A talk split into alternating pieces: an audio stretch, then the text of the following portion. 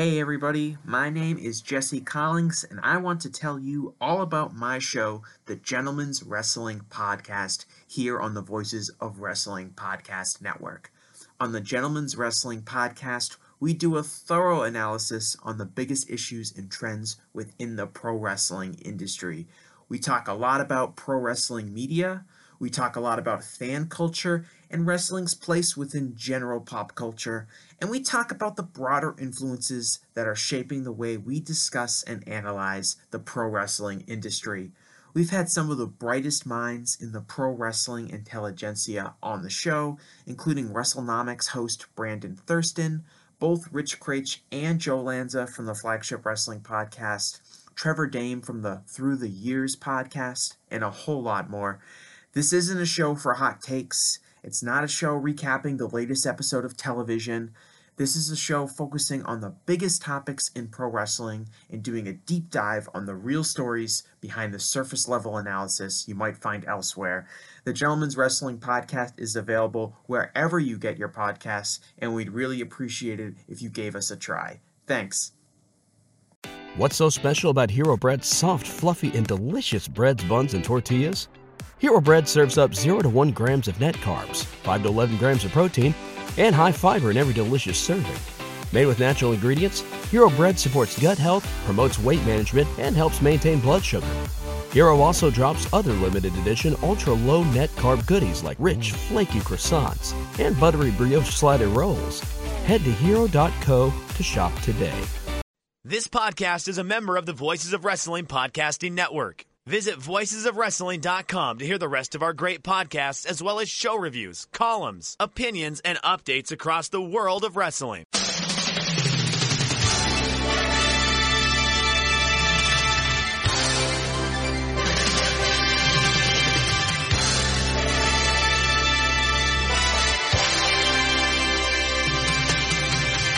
Hello, everybody, and welcome to the Super J Cast.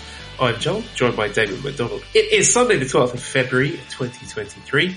This is episode 246, and I think it's a, an appropriate time to be digging into the sports questions. I'm going to do the sports question for me first. Uh, actually, I think I read this last week. Uh, James said, "Will Arsenal choke?" And last week I said no. But this week I'm going to say yes. Oh. Wheels have fallen off. Lost to Everton last weekend. Uh, drew at home to Brentford this week. Uh, by the time you next speak to me, if we've lost at home to Man City, then uh, I'll be ready to uh, jump in front of a bus. So Oh. it's, it's all gone wrong. It's all gone pear shaped, David. I don't like it. You're like five up though, aren't you?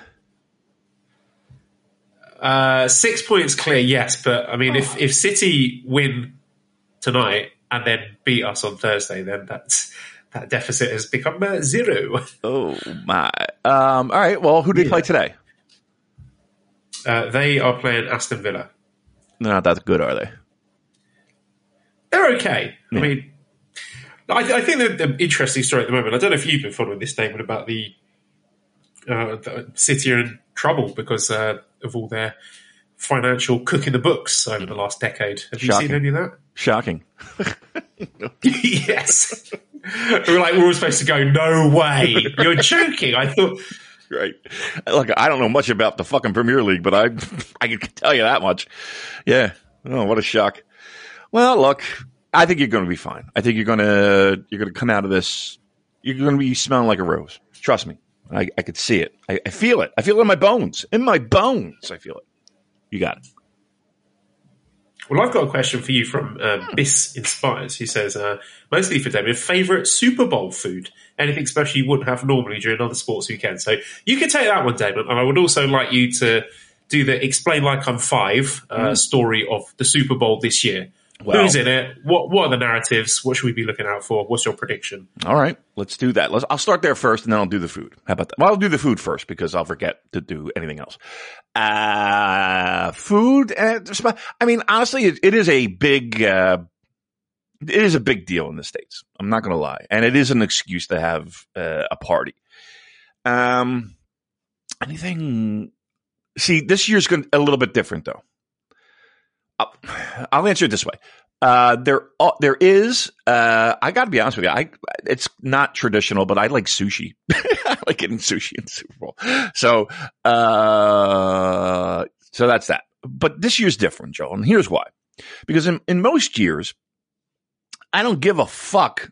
Well, I can't say I don't give a fuck, but like I don't have any emotional investment in a lot of the teams.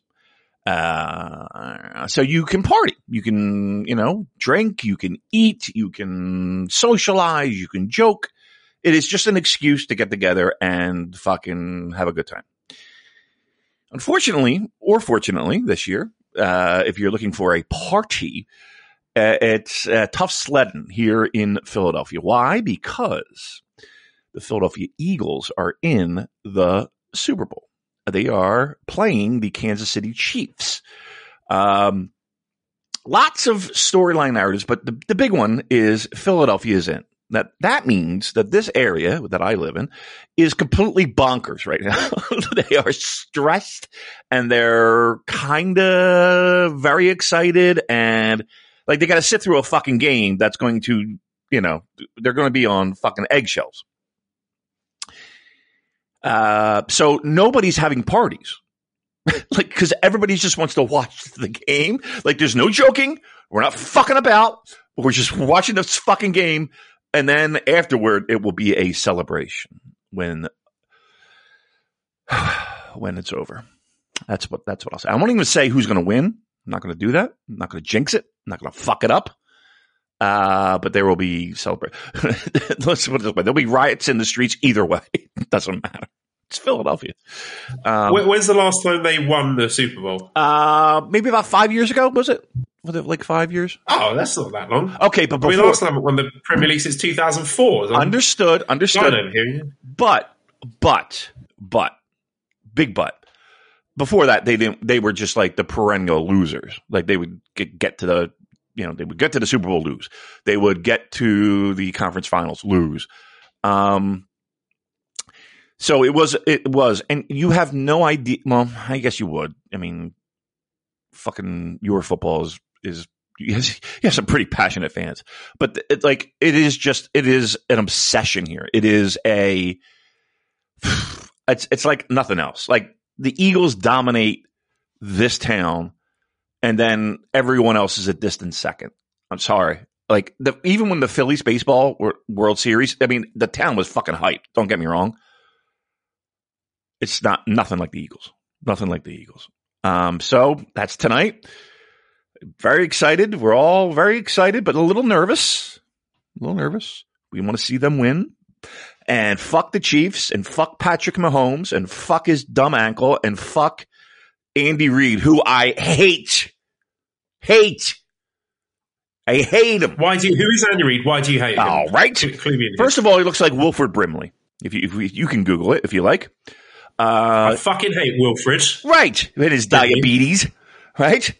Um, I had to cover him for like when I was like really deep into the sports stuff uh, every fucking Sunday. I had to listen to, or, you know, listen to his fucking rant. Uh, and he's, he's always out of breath and he's always. I don't know. I just, and, and listen, he's not the best dad in the world. Let's, let's be very honest. Um, he cares more about football than his fucking family. But anywho, uh, I don't like him. And I, and he coaches the, he used to coach the Eagles for many years. Loser. Never won. Never won with them. We would always get a certain point, lose then he went to Kansas City, won a Super Bowl, and it's like, oh, you motherfucker, you motherfucker. And now we play him. We play him. He's coaching the Kansas City Chiefs. We're playing him, and we're going to beat his fucking fat ass. His his Wilford Brimley fucking dumb mustached ass. Fuck you, and fuck Kansas City, and fuck your barbecue. What do you think of that? Anybody in Kansas City? Kansas City? It's not even a city, really. Let's be honest. The fucking dump. Horse shit. You fucks. KC. KC. You're Chiefs. Chief. That's racist. Chief, Chiefs of the toilet. Yeah, that's right. Chiefs of eating assholes. Yeah. What do you think of that, Kansas City? You middle of the I, country. Be proud to be a chief of eating assholes. There's no, no king shaming here, David. Not on this podcast, anyway. We love all kinks. We love Ray Davies. Nobody's going to get that. All right. so that's what we're doing today, and I got to get my taxes done today too. So it's a little stressful as well, but hopefully uh, I won't owe too much money. And um, yeah, there we go. That's my day. That's my day all planned out for you, Joel. there we go. Ah, you know what I did the other day though? I uh, I know we were we said we're going to make this a nice tidy. we're all over the place already. Uh, I hopped on the. No, disc- keep going because I've got I've got to copy and paste all the uh, Twitter questions over. So Oh, okay, good, good. You, you keep ranting, my friend. All right. Uh, I hopped on the Discord the other day. Just popped on because I had because you know that uh, thing Midjourney, the uh, AI graphic generator, picture generator thing. It's really fucking awesome. Um, but it's it, the the the um. I guess where you do it is the best way, best way, the real scientific way I can explain it. Where you do it, uh, is via Discord. And so I was like, ah, okay, I'm gonna load up this fucking thing. And it's there, you know. And I was like, ah, let me just see. And everybody was nice and civil. It was very kind, actually, and uh, warm hearted. So thank you for not calling me an asshole or some dumb shit. Somebody complained that I was uh, being mean to uh, Goto and uh, fucking Yoshihashi again, but I'm really not. I again, I don't hate him. I just, uh, I just don't like him. you know what I mean? Like it's just not my cup of tea. I don't know. I don't hate him, but you know, whatever the fuck. But yeah, it was. I think you should you should look at more of Goto's uh, Instagram content because Mm-hmm. he's such a wonderful dad. Just there's really heartwarming stuff like his kids with his uh, tag team title and all that stuff, and him sort of playing with them and doing their hair and stuff. Which I know that might not necessarily be one of the criteria you want for a you know ass kissing, uh, ass kissing, ass kicking, ass licking, ass eating professional wrestler. But that kind of stuff appeals to me these days. Yeah, the the the, the dad in them. Yeah, I get it. I see. I deleted my Instagram. I deleted. I deleted a lot of social media, but I have one. I did create a f- new phony Twitter account.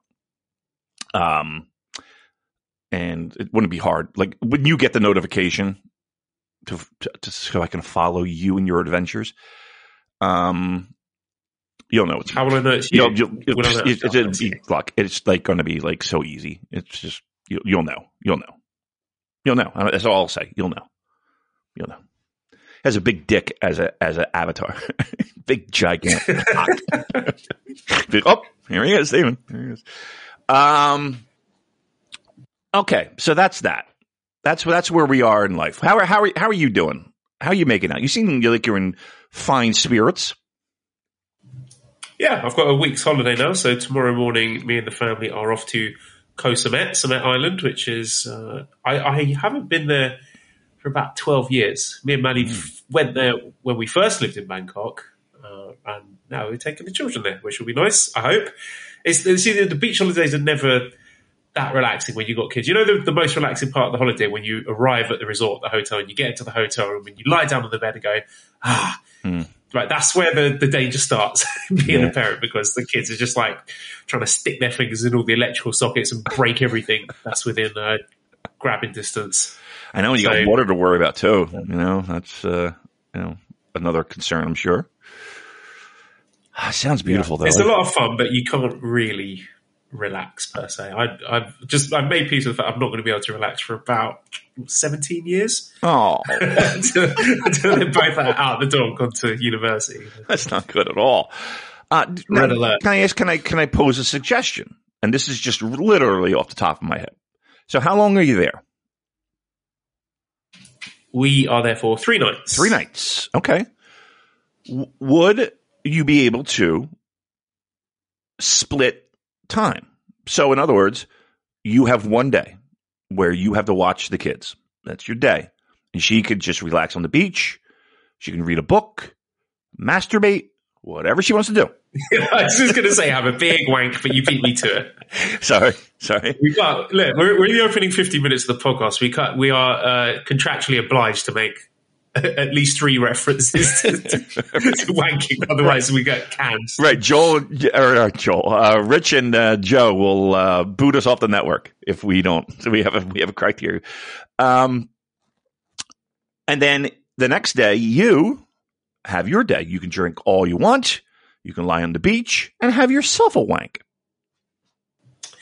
Uh, that's a, a good suggestion, but the thing, it's not a burden. Like I, I really love spending time with the kids and Do you? family. It's a lot of fun. It's just not very relaxing. Yes, I do. Okay, all right, all right, all right.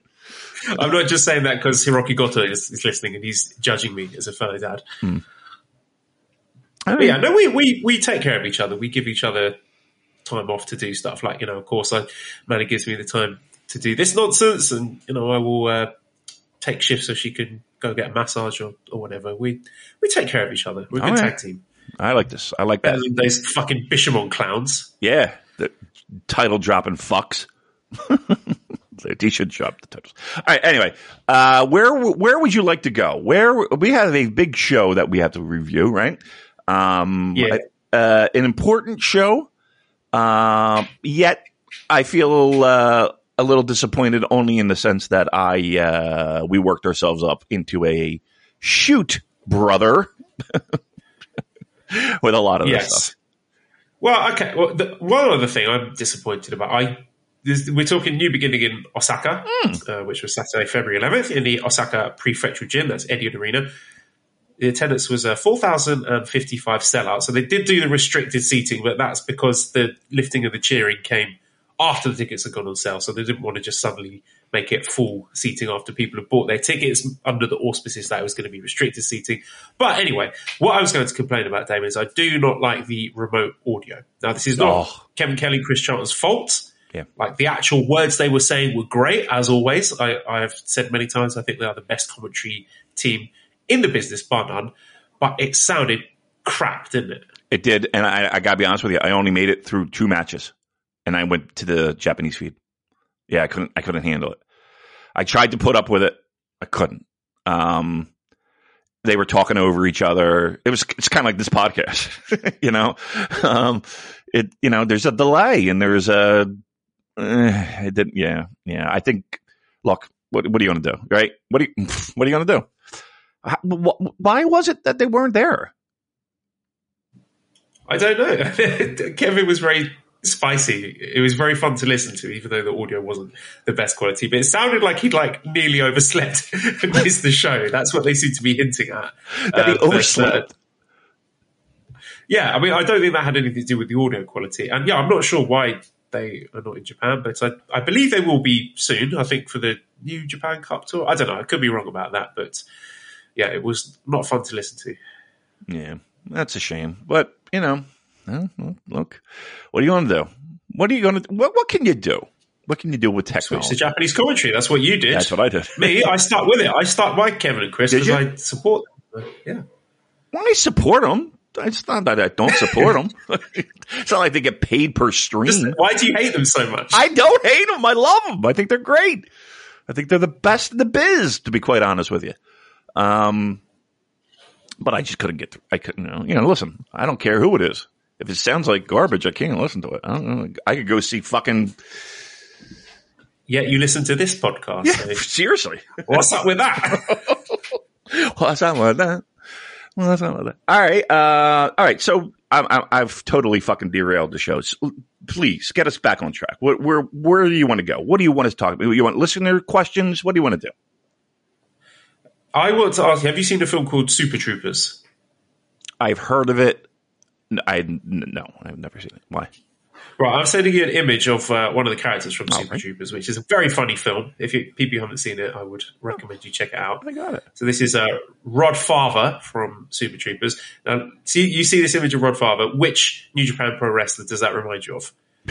Um, what's your New Japan wrestler? This, Okay, I don't, maybe I shouldn't have put you on the spot like that. The reason I said it is because uh, a friend of the show, Tyler Fornes, Forno, the real Forno, Yeah. says that Henare with his uh, moustache reminds him from of the crew from Super Troopers with their little moustaches. So I thought that was quite funny, that pop because I see always love a bit of Forno.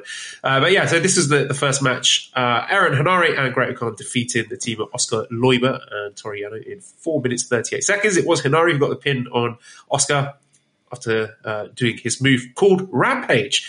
I really like Oscar Leube. Every time I watch him, I get more and more impressed. Now, I'm not saying that you know he's a nailed-on future world champion or anything like that, but I just like the way, he, just like his game face. He's he's got he's got the posture, he's got the aggression. He, he carries himself like a monster because it's not enough to just be big and tall in this business. You have to project that aura. Uh, so, I, you know, that's a, an interesting comparison to Hikuleo, who we will discuss later. But yeah, very encouraging start from Leube to his New Japan career.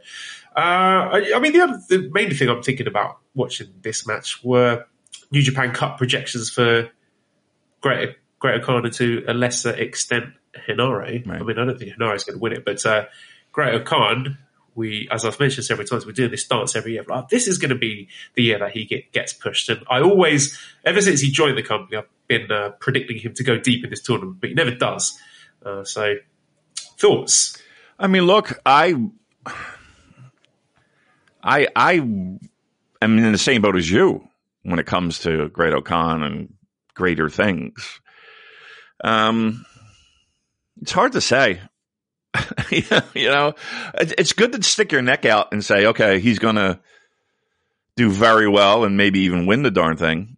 And the New Japan Cup is a great time to do that. Uh, but I, you know, I don't know. I don't know. I feel like he's kind of in a weird spot where I don't know. I, I thought this would have happened earlier, but maybe not. Let's uh let's keep our fingers crossed. Uh, for Oscar, uh, did you notice the limbs? could you could you watch him with it without my comments of his uh, extremely long arms? Yes, extremely. And also, I noticed the tattoo. He's got a, a Avatar: The Last Airbender tattoo. So is that what that is? Nerds like me, yeah, yeah, we're very much enjoying that. Uh, and the 94 minute says, which faction do you think Oscar Leube would be a decent fit for in the near future?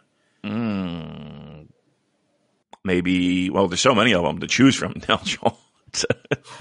Mean, yes, so many.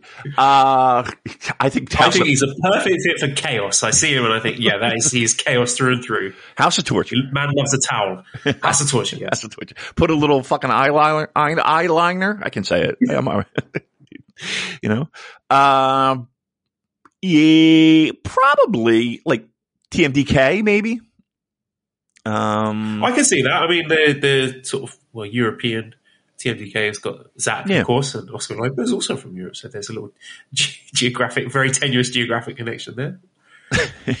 they're they're connected somewhat. Um, maybe there. Uh, I mean, I know we got to we have to put them in a fucking faction. Um, he's the new leader of Bullet Club. How about that? yes, I heard that as well. I saw actually, I heard uh, reports of the uh, the New Japan store in Suidobashi that uh, they were unloading crates of uh, Oscar Club t-shirts. So oh. there you go, new leader Bullet Club. There you go. All right, second, second match then is uh, LIJ team of Hiromu, Bushi, Sanada, and Naito defeating the team of Taguchi, Tiger Mask, Shota Umino, Tomoaki Honma. So Hiromu pinned Taguchi after 8 minutes 43 seconds following time bomb 2 man, the entrances for this fucking match were interminable. I, I timed them. The entrances actually lasted longer than the match. Ah! There was 11 minutes of entrances and 8 minutes of match. Shota Umino's entrance took 3 minutes. It just felt egregiously long to me, but yeah, I mean, the match itself was whatever. The, the notable thing was an extremely oily and shiny Tomoaki Honma escaping the Paradise Lock because he, he's all greased up. I don't know if that counts as a continuation of the Sanada slump. Uh, I'm, I'm adding it to that list though. But uh, I suppose the main takeaway here is uh, Lio Rush, who challenged Hiromu via video package after the match. So that very much looking forward to. I mean, you've called it before about Lio Rush freshening up the junior division. I hope he beats Hiromu. I'd love to see Lio Rush have a run with that title. Uh, Robbie Eagles wasn't happy on Twitter. He, no. he was complaining that Lio Rush didn't discuss this in the Chaos group chat. So, oh, trouble brewing in Chaos. The chaos. oh, wow. Faction Chaos. Yeah. So, uh, yeah, I thought. What, what did you think? I was kind of surprised Taguchi took the pinfall. To be honest with you, um, with all the people that were in that match. Yeah, there should be heating them up for the uh, the junior festival thing. Did you see the, some of the, the announcement today they had this little video package of like you know, junior all star festival, the representation from all the companies across Japan, shoo, shoo, shoo, representing JTO, just tap out, shoo, shoo, shoo, shoo, shoo, the ace of the company, shoo, shoo. And like, we all knew it was coming, but it just took so long to get there. Taka Michinoku, and that, that was just, ext- I found that extremely funny. Just all the, you know, the, uh, the buzz and the razzle dazzle and the hype, and Taka Michinoku. We all knew it was, as soon as it said JTO, it was going to be Taka, but yeah. Uh, did they announce everybody? or just they're just feeding people out. No, they're doing it. Yeah, drips, drips and drabs. All right, all right. Well, they like they like to tease their audience, like to tickle their ass with a feather. Um, so Taguchi takes the pinfall. I was kind of surprised by that, just considering everybody else that was in there. Um, it's it's it's look. I like the fact that Lio Rush is uh, involved in this. Love it, absolutely freshens things up, and and you know if it, it is a challenge that is accepted, and it looks like it is, um, match will be great. I, I I thought the video package when you talk about things that went on too long. Didn't that interview Oh, go? Christ. I was like, what Yeah, the come on, Lio, you make the joke, up, son. right? I don't need your life history. Uh, you know, I was born in 1987. right. My third grade teacher, Miss Apple, said, um, yeah. I was like, oh my God, what, this is going on forever. Um, yes, but the, the actual challenge was fine. And the match was, you know, it was, it was there. But, um, I am excited for that. That is for sure. But boy, I, the idea, like, just think of how preposterous it is. The logistics. I know it's, I know we're talking about pro wrestling, mind you, but okay. I'm going to make a video. I'm going to then email it to who? right? And then they say, okay, he's challenging. So I guess that means we have to play it. you know, after this, you know what I mean? Like just the logistics of it and the logic of it is just the kayfabe logic. Right. Who said the video challenge? Right. Like, how does that work? Like, is there like other people sending stuff? Like, is it like, oh my God, you're not going to believe this. We got a video. We've got a video. Um, There's a race, like there's like you know some challenges you want to come out after the match to make a challenge in person while the video's downloading. It's like, oh, if, you, if the video gets to 100 percent before you make it to the curtain, sorry, pal, back of the line. right. Right. You have to make sure you have high speed internet. Uh, yeah, it's, it's just crazy. And then, you know, the, uh, it's just, I don't know. I, I, just, I hate it. And I understand the, the whys. I mean, trust me, but it's just one of those things where it's just like, video challenges stink on ice. Um, thank you very much. Thank you. We have a question from Stuart who says, "What direction do you think they're taking Sanada with the storyline of him losing a lot and seemingly thinking of leaving LIJ? And if he still has a potential in New Japan as a top guy, I mean, it, it's not trending that way. But would it stun you if suddenly, you know, they do a, I don't know, Sanada joins Just Four Guys or something and ends up as a New Japan Cup winner? Would that shock you? Would Yes. shock me. Yeah, it would. It would. It would. I mean, I think anybody leaving a faction, they don't do it often. You know, it's not like it's an everyday occurrence, and especially a group like LIJ, who who quite honestly would have what two, th- you know, the last two people that moved from a faction went to House of Torture. Um, LIJ, uh, of course, evil. It would. Well, uh, pulling back the curtain a bit, actually, uh, there's been uh, some news that LIJ have been investigated by the International Wrestling Grand Prix for cooking their books for the last 10 years. So there's big financial scandals. Apparently, there's a lot of uh, Arab blood money has been going into their finances and recruiting guys like Shingo and Titan. So I think Sanada's seen the handwriting on the wall and he, he wants out. Uh, well, listen, he's always uh, he's always there for the good and the betterment of the people. So, uh, you know, good on him. Good on him. He's got some morals. Good. Uh, right, moving on to two men who don't have morals. That was uh, Taiji Ishimori defeating Master Wato in 11 minutes 18 seconds with a bloody cross. And Go ahead. as soon as we saw uh, Ishimori drive Wato's shoulder into the ring post, we, we knew exactly what this was going to be. Uh, look, I, I mean, I think Ishimori had a low key, very good 2022. Uh, So I wasn't holding my breath for work rate Ishimori here in the third match on uh, an eight match card, but I will say it exceeded my admittedly low expectations. I thought Wato brought the energy, a lovely tope suicida. I think they've got really good chemistry, as you would expect, given they've wrestled each other quite a lot in recent years. There were some really smooth transitions, nice reversals into some impactful spots. Uh, I think the crowd were really into Wato. So this was pretty damn good for the spot on the card. I just, I'm not sure what it achieves. Are we setting up Ishimori as a future junior challenger? Because like I said, I think Ishimori is good. Definitely warmed up to him over the last 18 months, but him being back in the title scene doesn't feel fresh or exciting. Let's just keep him away from it for a while, please.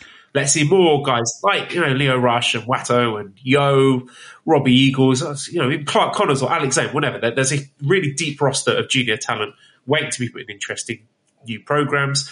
Uh, I'm also disappointed with Wato losing. I think he's more or less put it all together from an in-ring perspective. There's no, you know, there's no parts of his wrestling that I think drastically need improving, and that's a, a pretty high bar to clear in and of itself. But I, I really feel we've left uh, Botchamania Wato in the rear view. He is confident. He's delivering high quality matches. The fans are behind him. So what are we waiting for? I mean, this is much like the YOH conversation we were having last week. I'm going to strongly disagree. And I'll tell you why. So I'm watching this match, and I would say through the vast majority of the match, um, and I hate to say it, but I, I, I am watching it looking probably with a little bit more critical eye. Right? I'm I am I'm looking for probably things that fit my narrative. Right? Probably. Uh, If I'm being completely honest with my legions of fans. Your Um, anti-Wato rhetoric. Here it comes. here it comes. Joel, again, the match was kind of good. Good. It was good until the last that that, that that deadly last five minutes. He was. I, I don't know what they were trying to accomplish with setting up the finish, but it was like two minutes of just. I don't know. Like they were lost. Like they fucking were lost. And a lot of that was on Wato. Like it just like they they're like hitting each other and then waiting for something to happen and nobody's doing anything and it was sloppy as fuck. Um I don't know, man. I don't I don't I don't I don't know with Wato. I really don't. I I just don't. I feel like he he he has keep his matches short. Keep it there's just keep his matches short. Like if they ended that match earlier, this would have been a fine match and I would not be having this conversation with you. Um it went too long. He can't go that long. It's just too slippery of a slope for Master Wato. Keep him at 15, keep him at 10. Keep him in a tag. this is 11 minutes. What? I know. This is 11 minutes. Oh, oh, 11 minutes? It felt like it was longer than that. Okay, well then keep it to five because because the last Introduce a new title. The, yes the five. NJPW World Free. I don't know. Yeah. TV Asahi uh, DM, DMCA takedown title. right Where Shibuya all crossing matches have to be Yeah. the Twitter limits of uh, I don't know, fifteen second GIF. Look, I'm just saying. I- Do you would you agree with me or no? That that that closing stretch I, was I didn't sloppy notice any sloppiness. No, I didn't. You know, maybe I wasn't paying attention. I, I didn't haven't heard that from anywhere else. I, I thought it was a pretty good match. I didn't notice any sloppiness. No. All right. I thought it was sloppy, and I will say it without hesitation. And those bastards on Discord better. no, I'm kidding. Please don't. Um, No, they are. They're they're scumbags. are they? Are, are they- I mean, they're they're are they terrible? they're lovable scumbags. Very good. Love more I'm, I'm I'm one of them. We're all scumbags. We're off. All right, I'm in. All right, so that's Wato. I, I what what what we do with Ishimori? It does feel like we're getting ready to do do something with him, right? I mean, He was champion of fucking Wrestle Kingdom. He's only just lost the belt. I know, but what are you going to do? Like, why why did they have that match? I know. Well, that's what I'm saying. Yeah. Just, just stick him in a tag team or something. Christ, just Yeah. keep him away just for six months. Put him on excursion. He's 35 years old.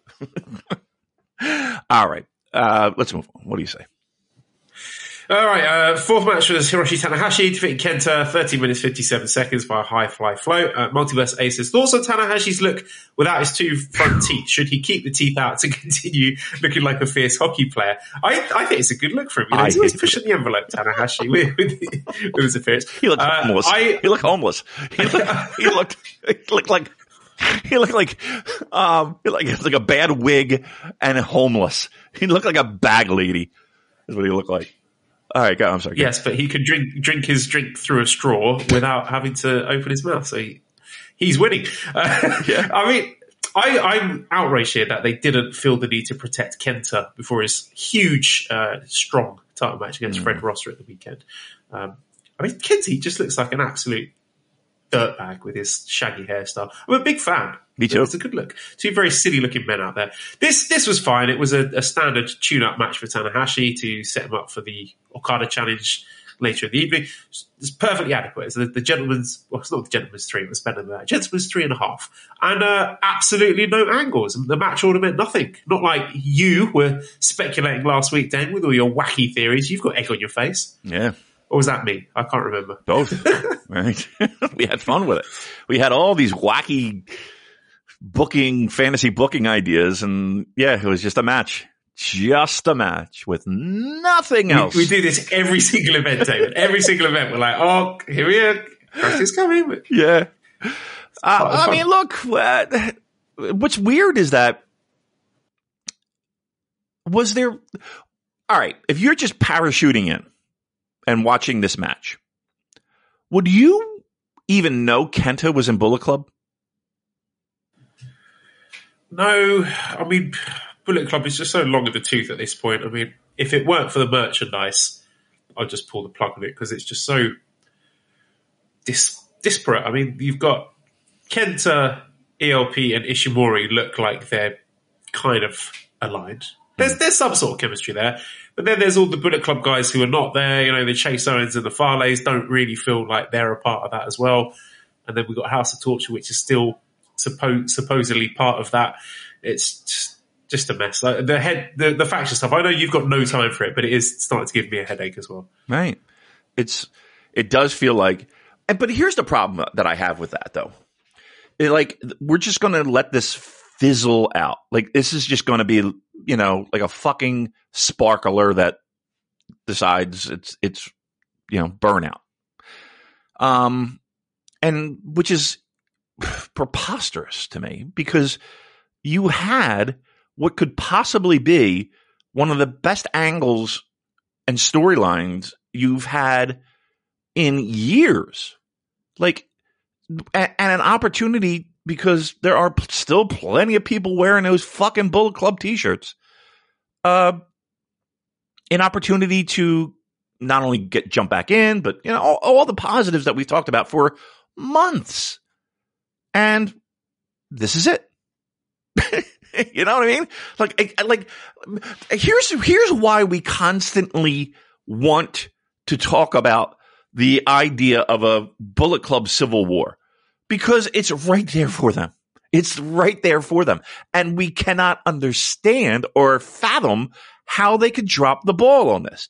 And yet, yet, for years, Joel, years, they've had this in their in, in, in their grasp and they have not capitalized. And there's just been countless, countless opportunities where you think, okay, here we go, here we go, and then no. Oh, here we go, here we go. No. No, no, no. It's edging. this is what this is. This is pro Bullet Club is pro wrestling edging. How do you like that? What would be the equivalent of um, remember the Elite versus Bullet Club feud that ended with some tweets sent from the boat, the Jericho crew? That'd be like someone edging you and then like texting you a, a few days later saying, "Oh, I, I had a wank by myself. Sorry, it's over." I, it's crazy. Joe, seriously. Uh, How many scenarios have we fantasy booked for this faction to implode? Uh, I, I, I probably 10, right? Uh, it's just unbelievable that it's just going to just be a wet fart. It's just we're just we're just, No, it's that they, they're going to do it next weekend, Damon. It's going to happen at Battle in the Valley. That is when Krusty is coming. you think so? They're saving it to do it in front of the American fans. Yeah. It's not. I, I, I here's and here's the problem. I don't care anymore. I just don't care anymore.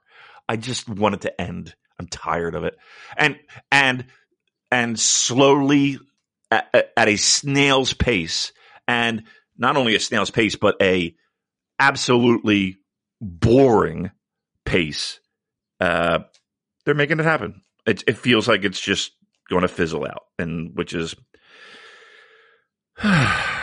frustrating indeed. Let us now discuss the fifth match, which was the never openweight six man tag team championship match. Now, House of Torture didn't want to defend the titles, but they were forced to do it, mm. Which is bullshit, if you ask me.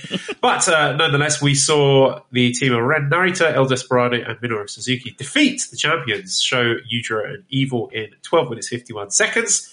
Ren forcing Yujiro to submit to the Cobra Twist. So Narita, Suzuki, and Desperado are the new never openweight six man champions. The one thing that stood out to me, Damon, I was really impressed by the vocal response that Minoru Suzuki got here. I mean, you'd have thought by this point he'd be passe with the Japanese audience, but they were very much into him here in Osaka. And dare I say, in no small part because of the absolute heat magnets that are House of Torture, the fans, the, the, fans love to hate them, love to see them getting their asses kicked. They are serving their function and getting the intended reactions in a, a very satisfying way. I mean, satisfying because I'm proved right about them as usual. uh, the funny face quotient, funny face quotient, extremely high in this match, which uh, you know that's what the Osaka crowd came for clearly. And Suzuki, I've mentioned this before. He's in a, an interesting new spot, particularly in this match, being the baby face in peril, taking all the beatings and building the crowd for the big Narita hot tag. So I think this pairing is definitely working for Ren so far, even at this early stage. And it's also very smartly steering the Ren conversation away from Shibata comparisons I mean, and also the, the finisher as well. The fact that it was a, a Cobra twist, you know, they're trying to run with this story of Narita sort of channeling the energy of, uh, you know, historic wrestlers from the company and Shibata not in that conversation. So I think there's a very concerted effort to try and move away from Shibata. And I thought this is a really fun match. It was fast, it was well paced. I thought they worked the crowd really well. We got new champions and also a new name for the faction. I don't know if you'd call three guys a faction, but they are called Strong Style. I mean, my only question mark at this point about this faction is Despy, who was anonymous in this match. Now, I'm not demanding immediate prominence for him because the stable's primary function, as I said, is to use Suzuki to elevate Ren. Mm. So I'm okay with Despy not being in the spotlight right now, although it is a bit strange seeing a guy who, by all the metrics, is extremely popular in Japan, just literally standing around scratching his head while we do the Ren and his granddad stuff. But anyway, I, I really love them as six man champions. I think there's an interesting mix of styles that should make for some very fun defenses. And let's also give a moment of appreciation for House of Torture, who I think had a really solid run as a six man champs. It was a, a good spot for them, I think. So uh, I love this team, strong style team. Um, I'm definitely into them. I'm definitely loving the fact that they are six man, never six man tag team champions. Uh, I look forward to many successful defenses. Uh, I look forward to who they would defend against. It's an interesting, interesting way to go. And it's, it's, you know, look, you, you got Suzuki who's still in the mix, who's still, yes, absolutely incredibly popular. And again, it's a good time for the crowd to make some noise. They were up for it. Uh, the Shibata comparisons are going to hopefully die down. I mean, I know I brought up that point that others have mentioned to me, and and again, you can see it. You can kind of, you know, if you if you're not looking for the nuances, yes, I can I can see where people could could make that uh, decision. But it's more than that, right? It's more than that. It is it is more than just Shibata. It's it's the whole idea and the whole aesthetic of wrestlers that are in that pocket, right?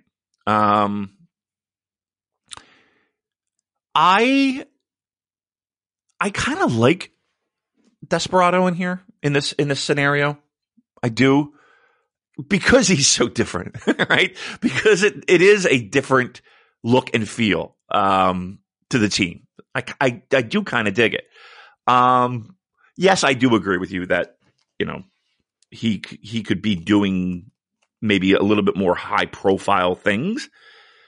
That being said, I think that he does bring an element, and I even think Suzuki does too. Brings an element of uh, importance. Is that the word I'm looking for? To those never six man titles. Um, again, it's not always the titles; it's who holds the titles that that makes them makes people give a fuck. Be honest with you. I think they're a good team to do that. House of Torture again, where they are and what they are, and and how they conduct their business is obviously leans heavily toward crowd reaction and having them have the capabilities of booing. Um, I mean, look, nobody's going to go out of their way and be like, "Oh, what the, the work rate is tremendous." You know, that's that's not what they are, and that's not who they are, and that's not what they do. And what they do is is is is very good. It's it's to you know get the feelings of I want these guys to get their asses kicked. I mean, that's pro wrestling 101, right? So, look, I think grading them as uh, anything during clap crowd era, that's tough, man. That's tough. And there are wrestlers that made it happen. But again, their whole thing is based off of crowd reaction. I mean, imagine being, imagine being given that task. Okay, you're going to go out there. It's going to be a, a lot of bullshit, blah, blah, blah. But, you know, you're going to get heat, brother. Well, okay, heat? what do you mean? like, like it's silent in here. It's a fucking mausoleum. Uh, all right. Now, now you can see the, the benefit of a house of torture. Are their matches great? No, of course not. But that's not why they're there. That's not why they're there. Thank you. I wonder if our friends over at Keeping It Strong Style will be forced to change their podcast name now. There's going to be a copyright on uh, Ooh, the term strong. You think so? Be called keeping it something else. Keeping it. How about this? No, that's not a good one. it's not even funny. I don't even know. Keeping what it, it eating juice in Thunder Liger's asshole. Like, I'll tell you what. one of the most I'll let them have it. I'll let them have it. I'll let them have it. They can have eating Jushin Liger's asshole. I wish somebody would have a podcast called "Eating Jushin Liger's Asshole." That would be so great. It would make me feel good. Make me feel like I accomplished something in life. Uh, Cactus Mac says, with his matches against Ishii, Juice, Zack, Buddy Matthews, Josh Barnett, does Ren Narita not already show a higher ceiling than the other young talent? I think, yeah, there is a danger of him showing up his peers, you know, particularly someone like Shota Umino, because I would say at the moment, Ren looks the part, he looks like he gets it, and Shota at this early stage doesn't. So, yeah, I think Ren is exceeding expectations so far. Why do you think Shota doesn't have it? Well, he's not yet shown a type of match that has received the universal critical acclaim that something like Narita versus Ishii did. Okay. And it's just the, the question is just a matter of having that stellar match. And he had an opportunity main event, Naito, I get it. Okay. Um, but that is is that just what people are looking for or do you think that there's other things in in him that is that makes him uh, a little suspect on being the blue chip prospect that I think the company wants him to be. What's so special about Hero Bread's soft, fluffy, and delicious breads, buns, and tortillas? These ultra low net carb baked goods contain zero sugar, fewer calories, and more protein than the leading brands, and are high in fiber to support gut health. Shop now at hero.co. Uh, I've heard lots of things. I mean, I, I was listening to Rich on Voices of Wrestling say that he just thinks Shota doesn't have it. Like he, he saw the stuff from his excursion, and you know he could see it. He said he can see it in his eyes that he just he doesn't have it. And Rich is not the only person to say that. To be fair, I'm a bit more optimistic on it. I mean, I'm not saying that he's going to turn out to be you know the generational ace or anything, but um, I'm willing to give him time. I'm willing to be a bit more patient, and you know, I'm not who knows? I think you know people can change that. We've had this conversation before, but I mean the question actually was about Ren and Ren ceiling. True. Um, I think both guys. I mean, it's great. I'm thrilled that he was able to put together more than one match that you know had people talking and had people buzzing. I, I, I think it's fantastic uh, at a such a uh, in the infancy of his career. I, I think it's great. That doesn't mean that the others don't have it, you know. Um, and I think it's a little a little bit unfair, but eh, it'll happen. I, I I am not worried about. It. I'm not worried about a 20 year old um not having it in his first year. And I think he does have it. I gotta be honest with you. I don't necessarily see the the issues yet, but I think he's fine. Both of them, both of them. Um, and I don't think one's ahead of the other. Um, well, I, no, I take that back. One's ahead of the other right now. Yeah, with with the catalog that he has under his belt. Sure, Ren absolutely deserves full marks, all the credit. But let's let's let's see where we are in a year. That's all I ask. The sixth match was the loser leaves Japan match with Hikuleo defeating Jay White in 25 minutes and 8 seconds via chokeslam. So Jay White must leave Japan. So this uh, this I think is a more subtle, low key version of the the WWE Bloodline story that's getting a lot of critical praise at the moment. It's a simple story. You got the young rookie, you know, he's taken under the wing of the evil mastermind, then eventually forced to choose between his stable and his brothers. I thought the turn last year was well executed.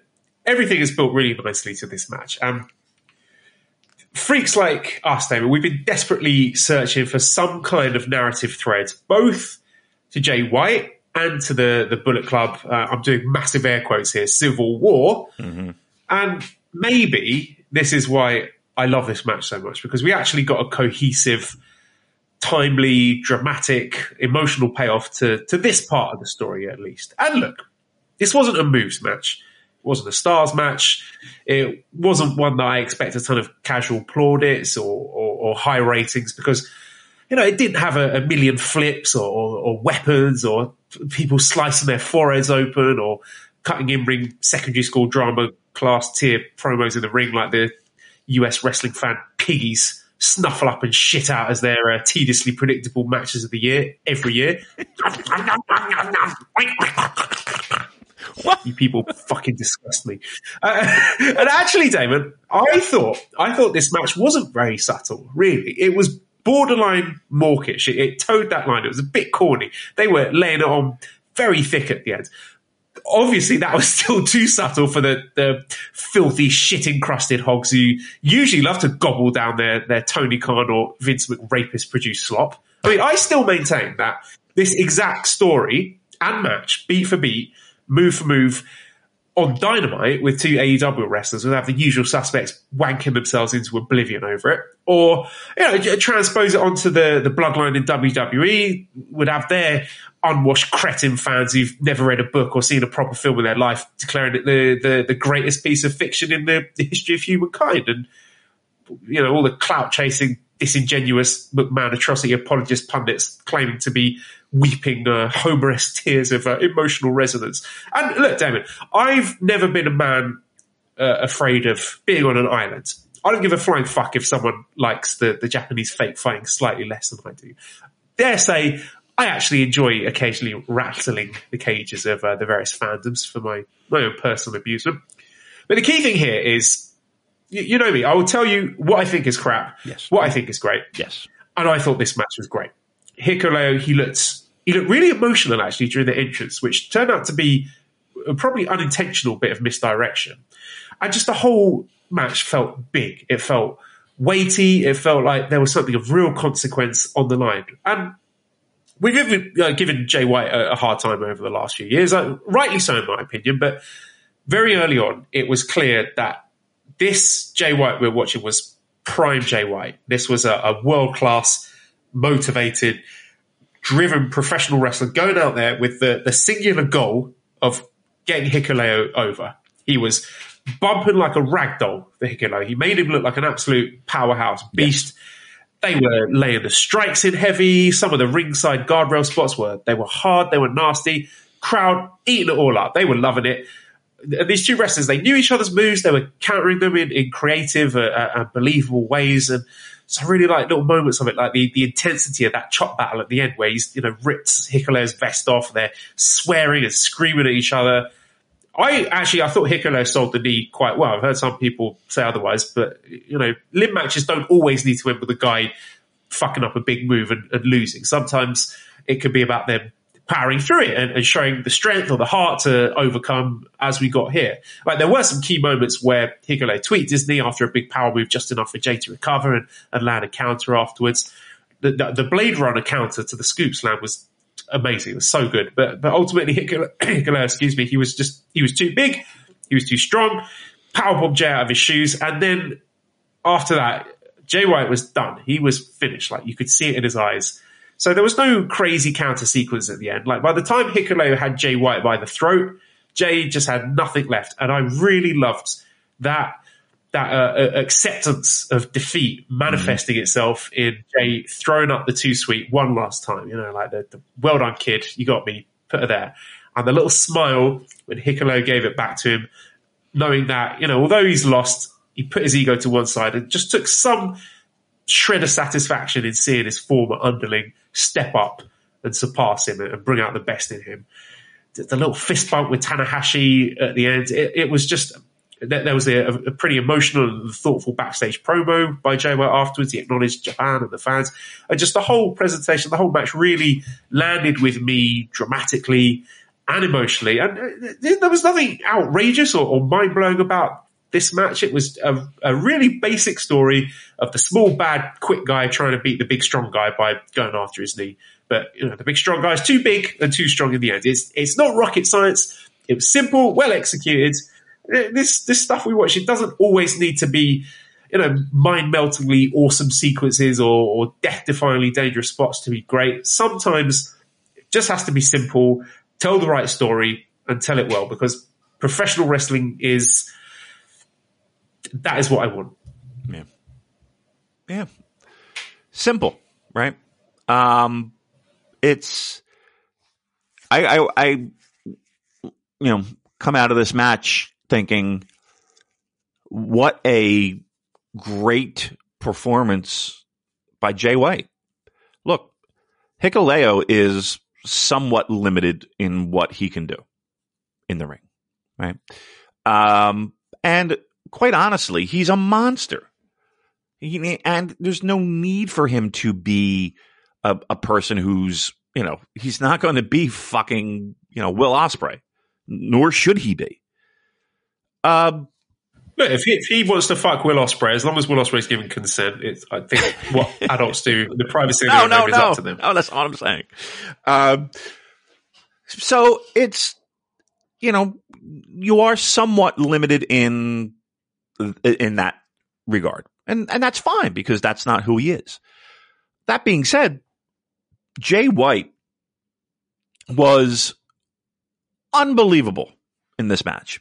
And, and and you're right, his bumping and just flying all over for him and selling everything and and making him look Hikuleo look like a guy.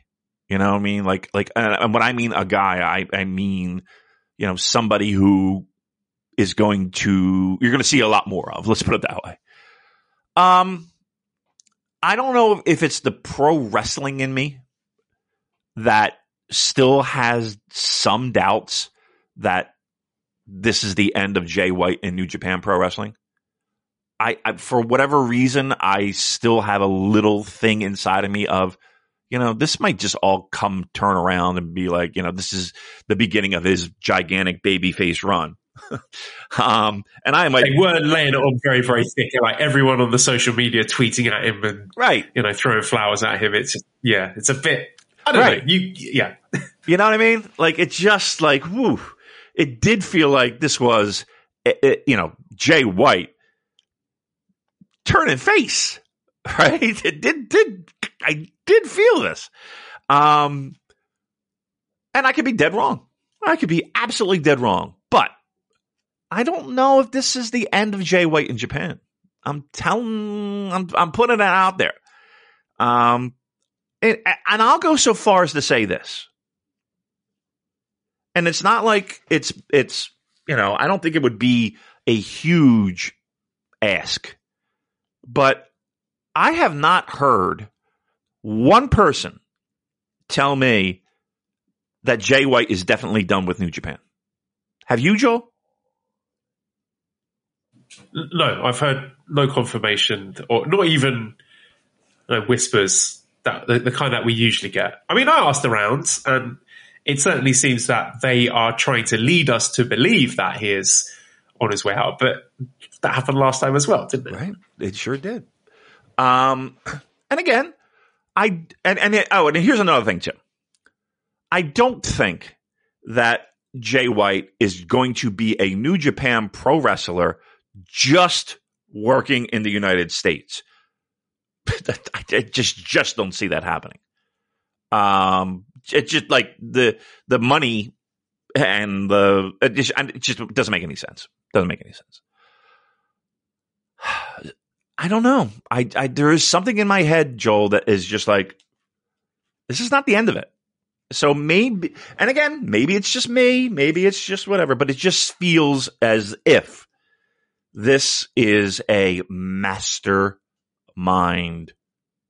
And I hate to be this guy. It's a work. I don't know. I don't know. But but usually when when guys are leaving, we kind of know. and I have heard not one human being tell me, "Yep, he's definitely gone. He's he's yeah." And I haven't heard that. So take it take it for what it's worth. Again, have I have I specifically asked? No. No, I haven't. And if you want, here at 9:59 a.m. on the East Coast, Super Bowl Sunday, let me fire off a couple of texts, shall I? Shall I? And maybe we can get some confirmation. So right now, I'm going to open up my phone and I'm going to text Mm-hmm, mm-hmm, mm-hmm. Uh-huh. Uh, Jay White definitely leaving New Japan. Okay. And I will hit send. I'm going to send this now. And then I'll copy and paste and I'll send it again. And I'll copy and paste and send it again. And I'll copy and paste and I'll send it again. Send it to the Chaos group chat as well. Yes, I'll, I'll be involved in that as well. I am a member of uh, Chaos. I didn't. right. So there you go. We we did our due diligence, Joe, as uh, the leaders of New Japan Pro Wrestling, information and podcasting. I feel good about myself now. All right. There's that. As you should, David. Thank you. Mean, a lot of people were asking this. Um, Sean said, "So is Jay White's last match for New Japan against Eddie Kingston at Battle in the Valley?" And yeah, I mean, I I'm on the fence. I don't. I mean, I'm not going to relitigate all the discussions we've had over the, the last few years about Jay White, but I, whether or not he stays, I still believe the Switchblade heel character has run its course in New Japan. Apart from the one glaring uh, omission of him not wrestling Zack, I think that I still can't believe that hasn't happened. But it's either it's time for, for him to change or for that character to go elsewhere. But I mean, god damn it, if we're taking this at face value that this is Jay White done in Japan or New Japan, whatever. As you said, like it, it's you know about five minutes into this match, I just remembered how fucking good he could be, yeah. and I just had this sad sinking feeling that you know if this is it, I mean he is a hell of a professional wrestler, and again, if this is it, if he is done, I'm not saying that he is, but it would be a real missed opportunity if we do if we never get that babyface run in New Japan. And look, as you said, who knows? Maybe we will. I don't know what's in store for the future. They might have like a, a big angle at Battle in the Valley where he starts his babyface run. You know, he said backstage he doesn't want Gedo to come over to the States. He wants to do it by himself and maybe eventually makes his way back to Japan as a, a fan favorite.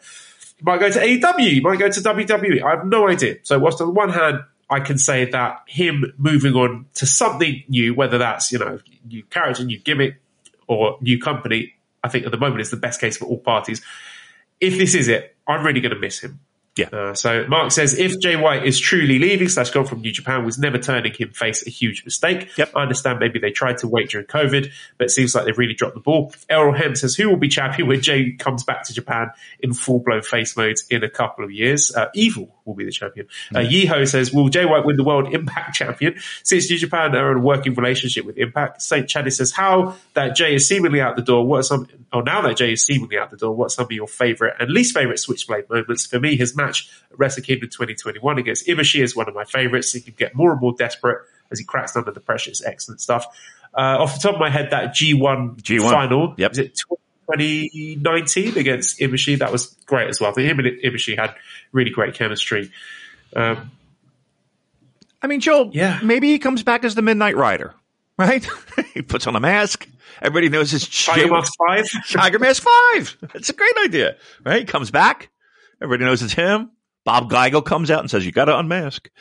Um, I'm doing old pro wrestling, Joel. Uh, yeah, but again, let's, let's, I would, I'm telling you what, and again, I know I'm talking myself into this and I know I'm doing this once again, but I'm just going to throw it out. Wouldn't it be great if this was a work?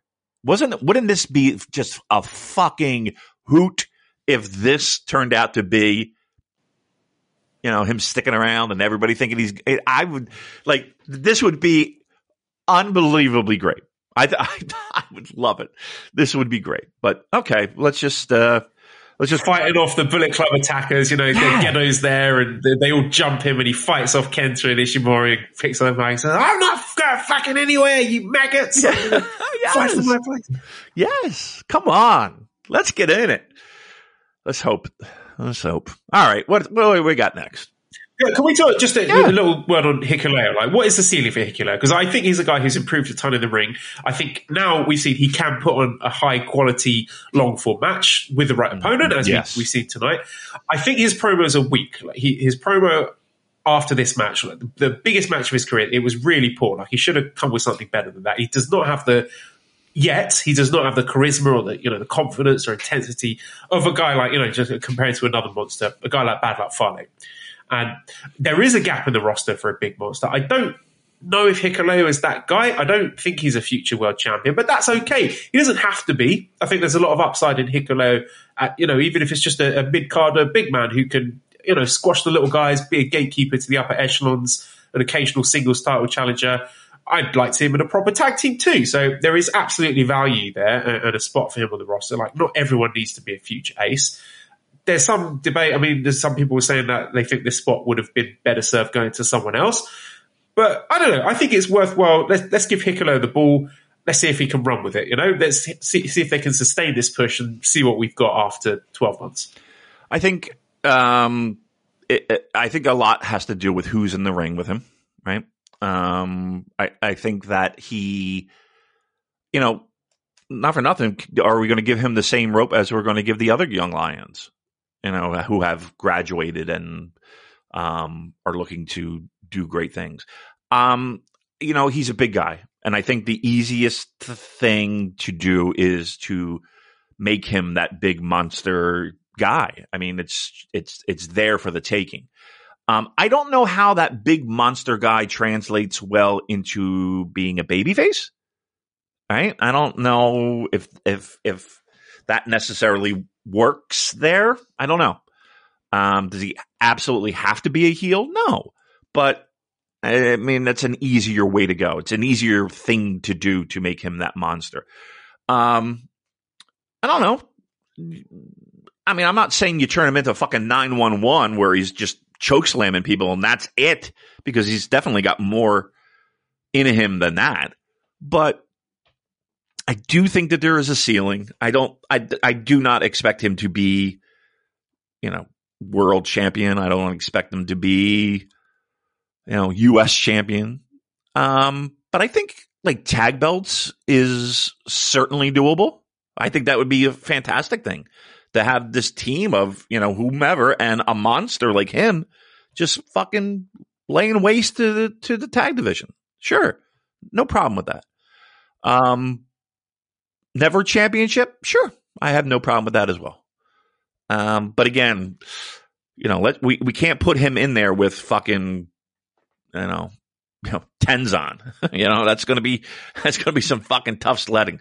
You know what? I'm curious to see him in New Japan Cup. Let's see what he can do with a with a variety of different opponents. That's really going to be like. Let me see him in New Japan Cup. Let me see what he can do in New Japan Cup, and then let me make that decision.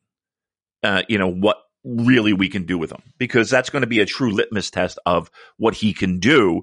Um, and is is is his in ring, not just his look, is his in ring passable as well. Jay White did a great job, uh, and and he did too. I don't want to take away from him. He did a great job, Hikuleo.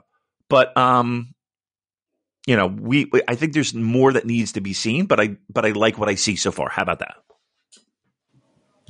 Uh, Aaron says, My daughter is turning four in April. Do you think there will be any Bullet Club story progression before she turns six? Uh, Pro Wrestling V1 says, What was your favourite part of the much vaunted Bullet Club Civil War? Morning Pro Wrestling says, If the results of last night are suggesting maybe none of Evil, Kenta, ELP are going to be Bullet Club leader, who among some of the outside wildcards do you like best to step up for the role? Finlay, Gabe Kidd, Suji, or something further out the box like an Archer, Lawlor, or Sanada? Nick says, Thoughts on who should be the next Bullet Club leader? Got lots of questions about Bullet Club leader, yeah. or should they dissolve the faction entirely? And Metham95 says, is Krusty coming? So the, the, this is the last time I'm going to do it, Damon. Nice. Here's my Krusty is coming moment of the week. New Bullet Club leader. You ready? Go ahead. Sitting down? I'm sitting. New Bullet Club leader, Mercedes Moné. wow. Look at that. That would be something, wouldn't it? Wouldn't that's it? that's uh, that's a name that I have not even thought about, to be quite honest, at all. She's not been mentioned at all. Um, huh. Okay. I like, I, I, I like, I like where you're going here. I do. I like it. I like that a lot. Um, I would dig it. That's, that's cool with me. Again, that's a name that I didn't even consider. Um, but yeah, uh, I like it a lot. Um, can I, I, can I hop on your bandwagon with that? Can I jump on your train? Welcome aboard. I, am not going to explain it further. I'm just going to let let the listeners ruminate and yeah. digest that one that over the week while they're looking forward to Battle in the Valley. Yeah. yeah. that'd be awesome. All right, all right. Let's let's keep our fingers crossed and put it in the in the file of things that obviously won't happen, but we love to make. We put that. We got that folder chock full of stuff. Okay, seventh match was the Never Openweight Championship match with Tama Tonga successfully defending against El Phantasmo, 27 minutes and 7 seconds mm-hmm. with the J Driller.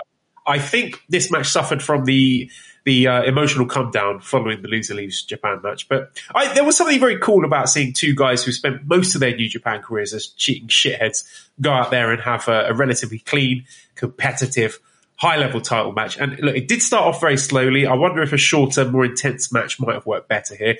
Uh, I do think that's a systematic issue in New Japan. I'm not the first person to say that, but you know, you always seem to have the semi and the, the main have to be nailed on to go a certain length. But you know, if the work is good enough, you don't notice it. El Phantasmo singles matches are usually a lot shorter than this. He does have plenty of experience working longer singles matches, but I think he's still figuring out how to fill that time when he's wrestling relatively clean and he's not doing his usual heel shtick. And, and Tama Tonga too. He usually works a much shorter match unless it's against top guys like Okada or Jay White. So it's a relatively new thing for them both here. I think that showed here. But look, there was absolutely nothing wrong with the match itself. I thought it was very good. Just had some pacing issues. And the back end was really good with the, all the counters, gun stun counter into crucifix elbow, all that stuff. ELP still dipping into the, the bag of previous Bullet Club leaders. I'm curious as to whether that goes anywhere because if he wants to establish himself as his own man, that, that's got to stop. There's very clearly a story ongoing with his internal conflict, like his struggle over whether or not to use the title belt to attack Tama. I, I like the story about the, the one shot kill thing with the sudden death and the gun stun and all the creative counters for that. I, I talked about earlier. There was a a gun stun counted into the CR2. That was fantastic. ELP kicking out of the gun stun got a great response from the crowd, and that led to a really emotional moment of Tama pointing to the sky, using the Jay Driller to win the match and uh, a, a touching tribute to Jay Briscoe. So by the end, it was a, a, real high quality match. Just to me, it would have benefited from shaving 10 minutes off. But aside from my issues with the timing, I mean, big picture thoughts, I think El Phantasmo is really working his socks off now. He's having exciting, high flying, dynamic matches. The fans are responding well to it. Tama Tonga, he's just on a different level now. He's in incredible shape. The fans love him. He's brimming with confidence to the point at which I think, you know, he could lead his own faction at this point. And, and he, he really, he's got the chance to make this never title his own and define a new era in its history. Like this is the perfect spot for him now. Um, and El Phantasmo, I mean, there's been talk about him as Bullet Club leader. He's been put in a lot of these spots, you know, challenging for KOPW, challenging for the Never title this could be it for him. I mean, like you know, the, the tighty spot of a mid card heavyweight who can challenge for titles. I don't know if they're going to pull the trigger on him and have him, you know, win a heavyweight singles title or lead a faction. But they are very intentionally putting him in semi main events and main events to get us used to seeing him. Right. So uh, Darius or Darius. do you think with the win by Hikuleo and strong performance by ELP that the company may be positioning them to be the next top foreign talents in the company? I don't know if I would go that far. David, what did you think of this match and, and both wrestlers? I thought the match was good. Um, I, again, the hardest thing in pro wrestling is to get guys that kind of have established themselves as middle of the card kind of guys as legitimate stars. Because I think fans need to be reconditioned and need to, and that takes time. It, it just doesn't, it, you can't just fucking flip a switch on guys who have, you know, for years been middle of the road, middle of the card guys. Um, so yes, you are absolutely a thousand percent correct in that ELP is in these situations and in these spots to condition to to kind of make him in a different light to the audience and the fans so that he can be taken seriously as again credible credible threats and credible uh, things for for bigger angles and bigger matches and and and and all that. So yes, I do think that um, there is more for guys like El Phantasmo and and even Tama Tonga. Uh, you're right. He should be leading a faction. I, I don't. I don't. I mean, to me, yes, a thousand percent, a thousand percent. Um, and you have to make new stars, right? Don't you? You have to make new stars. It's it's, but it's a difficult thing to do again, trying to change people's perceptions of people um, going in. Taichi is a perfect example of that, right? Um, I like Tama Tonga. I think he is has vastly improved not only his in ring, but his out ring, his look, his aesthetic his uh, vibe, whatever it is, whatever you want to call it. Like he feels like you know he's a guy who can carry that title. Absolutely. Um, El Phantasmo, I think. Look, we talked about it a lot. That it does feel like you know if they were going to continue bullet clubbing, that he's the leader of that. He she, and, and he's got the mic skills. He's got the in ring, all that. Um, I don't know if I necessarily agree with the fact that they, they didn't know how to make it work going that long of a match. Like both those guys have had matches that have gone that long in their careers. You know, it's not, not it's not like Hikuleo, um, for, for both those guys. Um, I thought the match was good. I, I honestly thought it on paper, it could have been better. I did, but uh, nonetheless, I, I thought it was a good match, and I think again, once again, these are these are situations where we're we're retraining the audience. All right, fair enough. Uh, we got Mally rustling some bags in the background there. Our main event was the IWGP World Heavyweight Championship match with Kazuchika Okada getting in his first successful defense against the challenger Shingo Takagi in 32 minutes and 7 seconds with a Rainmaker. And what a treat to finally get an Okada versus Shingo match in front of a cheering crowd. This is the fifth one And it's just crazy to think that the previous four were all clap crowds. Yeah. Like that just blew my mind when I checked it. So, I mean, this was like a love letter to all those previous matches. And I don't know, just to me, it just felt like a real celebration of the return to cheering. And that also allowed the heel face dynamics to play out with Shingo soaking up the love of the crowd. I know there's like the Dragon Gate thing with the, that sort of Osaka region.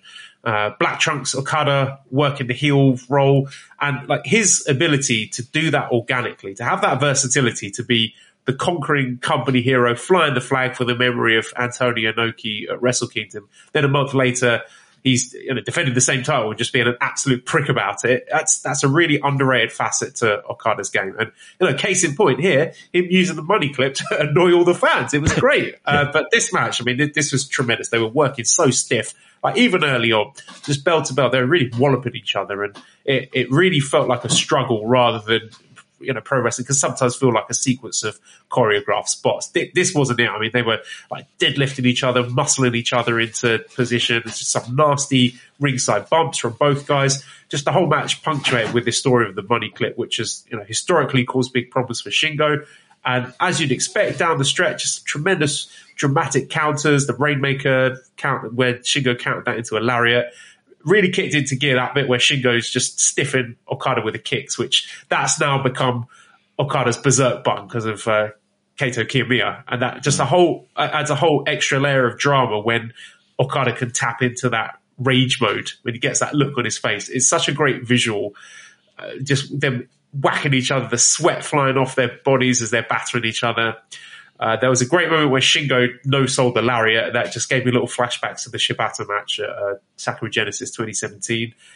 Just some of the stuff at, at, the end, the Rainmaker counted into the Last of the Dragon. What a spectacular moment that was. Yeah. It was so well executed.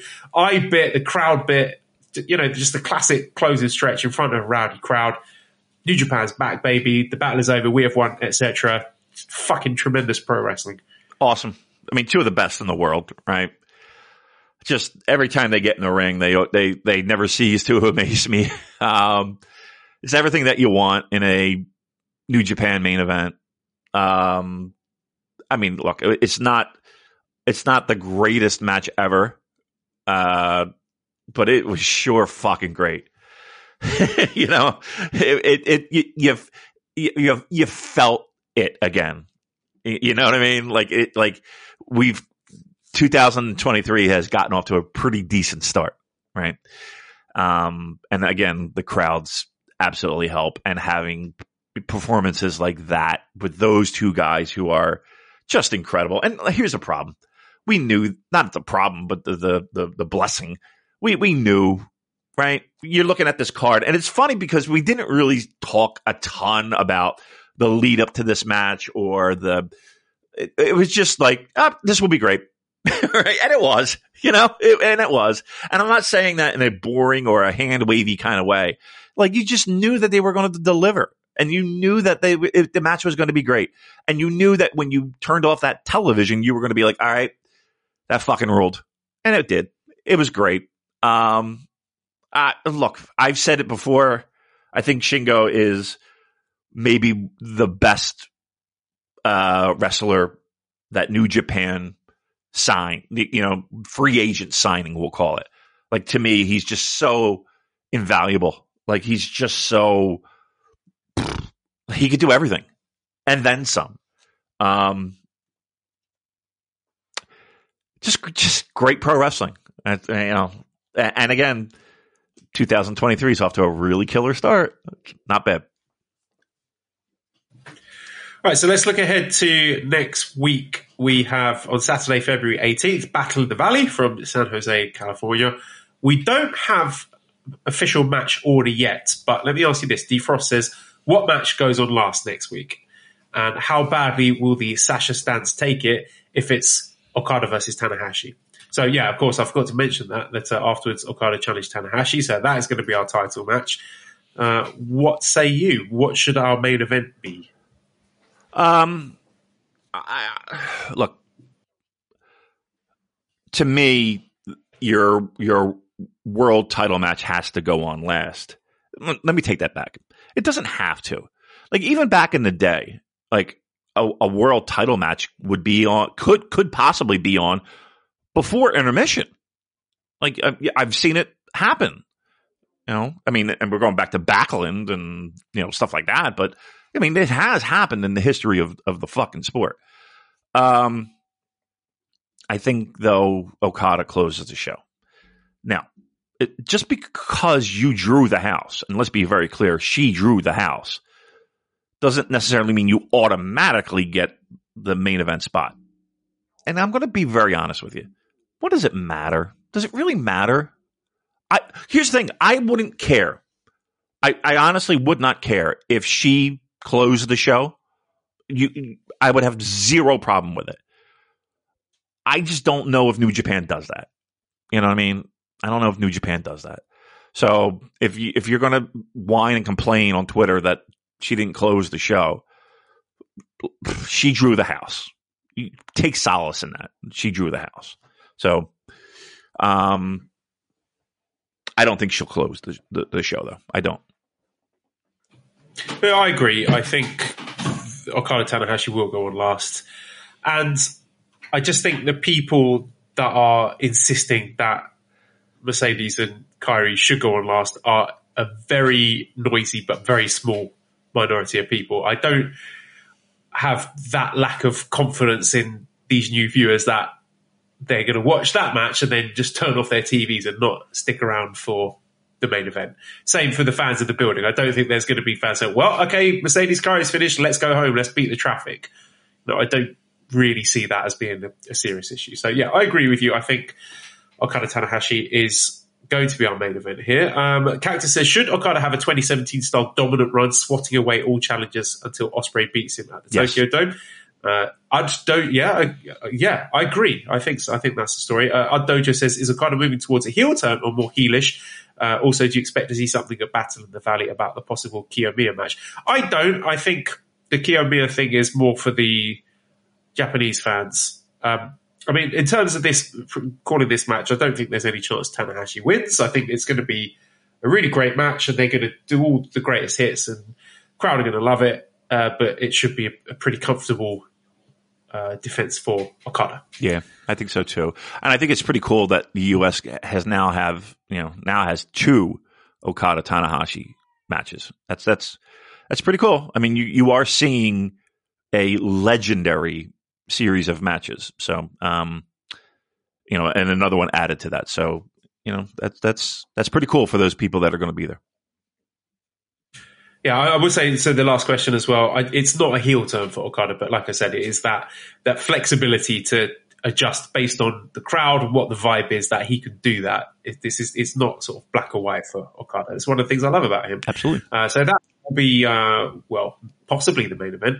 Uh, other matches, again, this is in no particular order from the website, but we've got a filthy rules fight. No DQs. Ring ropes will not be used in this bout with Homicide against Tom Lawlor. So the, the story is strong being that Tom Lawlor's in a bit of a funk at the moment and is losing matches he shouldn't be losing. So I expect Tom Lawlor to win this.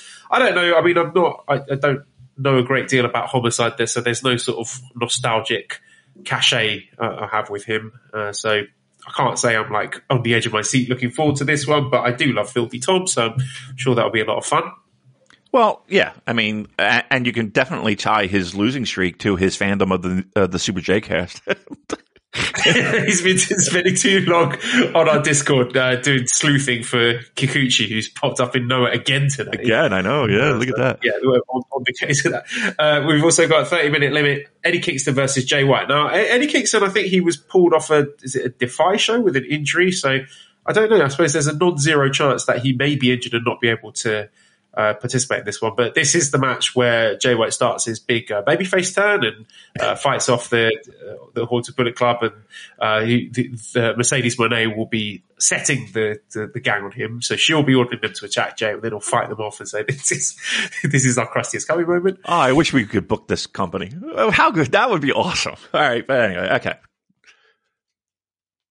Yeah, 20 minute limit. We got Volador Jr., Kevin Knight, Kushida, DKC against Rocky Romero, Josh Alexander, Adrian Quest, and Mascara Dorada. I, have always said these uh, strong multi man tags, it's going to be great. Like, don't sleep on this one. Don't skip it because, you know, you usually skip because the multi man tag matches in the Japan shows are usually nothing to write home about. I mean, just look at the people involved in this. You know, guys like, Josh Alexander and Kevin Knight, DKC, Adrian Quest, they're going to want to grab this opportunity by the horns, even if it is just an eight man tag, and it's going to be tremendous fun, I'm sure. We have, this is interesting, strong openweight tag team championships with the champions Alex Shelley and Chris Sabin, Motor City Machine Guns, uh, defending against the West Coast Wrecking Crew, Jorel Nelson and Royce Isaacs. And I've been a big fan of West Coast Wrecking Crew. And I, I don't, I think they should win this. Me too. No, I don't. Yeah, let, us belt them up. They're great. They, this is not just me because I've got affection for them because they've been doing strong from early on in its inception. I, I, genuinely think they're a really good tag team, and I think there's a lot of interesting stuff they could do with them. I, a thousand percent. I mean, I'm going to be honest with you. I forgot all about who, who, held the titles to begin with. Um, yeah, I, I think there should be, and I think there will be. How about that? I think there will be. Put put put the put the house on it. We have a strong openweight championship match with Fred Rosser defending the title against the challenger Kenta. I think Kenta wins. I think Kenta's going to stick around in the US and he will be a guy to defend this strong openweight title in the States. Okay. And then it's and then it's Kenta versus Jay White. Kenta versus Jay White, yes. After he's been kicked out of Bullet Club, yes. There you go. Uh, yeah, are you in agreement? You see a title change there? I do. Yeah, I do. Uh, we also have the NJPW World Television Championship with Zack Sabre Jr. defending against the challenger Clark Connors. All right, how about this? Uh, Clark narrowly loses, but impresses Zack so much that Zack gives him a TMDK shirt, Ooh. and Clark Connors is recruited to the faction. I, th- I, I, I'm in. You are so creative, Joel. Yeah. I know. They should just give me the book, shouldn't they? I swear to God. That's a good, I like that call. I like that call. Now that's too, well, not, not really young lion anymore. Yeah. Fucking let's do it. Come on. Have some balls. One of these three things have to happen. uh, we, we, have uh, Alex Coughlin versus JR Kratos. I mean, they've wrestled each other a ton on strong. Um, it, it was good then. It's going to be good now. There's going to be some uh, tremendous power spots with uh, Alex Coughlin deadlifting JR Kratos. That, that's going to be a ton of fun. Uh, also, kickoff match, we've got David Finlay versus Bobby Fish. So, mm. I mean, that one Bobby Fish is paid. yeah, yeah, Bobby Fish. uh, yeah, this should be pretty good. I mean, if Bobby Fish has got his working shoes on and is out to impress, then that could be a sleeper match there. I think so. This is a good show. This is a good fucking show, dude. Yeah. And of course, we have the the people's main event, Damon, the IWGP Women's Championship with uh, Kairi defending her title, carrying the division. She has been defending the title against the challenger Mercedes Moné, the uh, future leader of Bullet Club. D- does it does it feel like Mercedes kind of has to win this one? I mean, I don't know. I mean, she really doesn't have a deal with New Japan. She doesn't really have this you know long term thing. Um, in fact, it's from what I understand, it's very open ended. Um, I don't know. I, it, it, I mean, you would think that that it would make perfect sense and all the things that you know you would logically want to come to a conclusion to, but in the same breath, like I don't know if there's any commitment or guarantee or anything um, with her at this point. So, I mean, are you comfortable giving your title to a, to a young lady who's in that position? Like, you know, I don't know. I, I, I don't know if it's a slam dunk. You would think it would be. I don't know if it's a slam dunk. Do you think the place? Oh, imagine just the fucking nonsense if she does lose. Oh my god. that you just said that. I'm just imagining all the piss babies on Twitter. Oh. it's going to be great. Yeah, I kind of want it to happen just for that. All right. Well, you might you might have that. I mean, I don't think it's a slam dunk that she she walks away with it. O- opening the show, the first match on the card. Nice, tidy eight minute match. Yep. Yep. Yep. In and out. Yep. In and out. Yep. Clean as a sheet. Wowzers! That would be something, wouldn't it? I think that is uh, not happening. But yes, I I would. Uh, boy, would that be funny? Would that would that melt down the interwebs? Absolutely. All right, I got to get out of here soon. So let's uh, Yeah, all done. Let's put a pin in We're it. done. We said, I promise you, I promise you, a nice tidy hour and a half. That is it. So redcircle.com forward slash show forward slash super dash J dash cast if you want to put some money towards the uh, Damon Super Bowl Sushi Fund. Yeah. Uh, Discord link, you get that if you uh, send me a direct message on Twitter. I will let you in. Uh, like uh, Bray Wyatt, the feed. No, uh, at Cobra Kai and ProWrestlingTees.com forward slash Super Jcast if you want to get one of our t-shirts. I believe actually there is a, a promotion going on at the moment for our t-shirt. So if you haven't bought one, there is uh, a deal, a Super Bowl sale, so twenty percent off. The sale ends when the game ends. You've got to get it in quick. Uh, this may, it may, the offer may be over by the time you Yeah. listen to this, but the promo code is Super Bowl. so that's Super prowrestlingtees.com forward slash, uh, uh, forward slash Super Jcast. Promo code Super Bowl, 20% off. Uh, so yeah, do that if you don't already have one of our t-shirts. Big thank you to editor Dan, who you can find on Twitter at LousyHero219. Subscribe to the Voices of Wrestling podcast network for other great shows. Give us a five snake review on iTunes. Follow us on Twitter at the Super J Cast. Thank you everybody for listening and goodbye.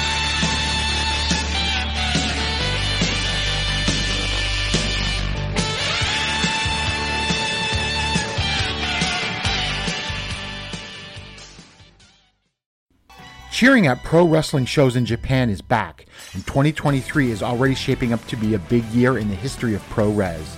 That's why you should listen to the Emerald Flow Show. From the Royal Road to the Green Mat, Paul and Gerard take you into the world of All Japan Pro Wrestling and Pro Wrestling Noah. Not only do we analyze events, but we examine business, who is getting over, what angles are working or not. Occasionally, we take a look at other Japanese promotions like DDT and Zero One. So if you're looking for more coverage of the world of Japanese wrestling, check out the Emerald Flow Show on the Voices of Wrestling Podcast Network, available on all of your favorite podcast apps.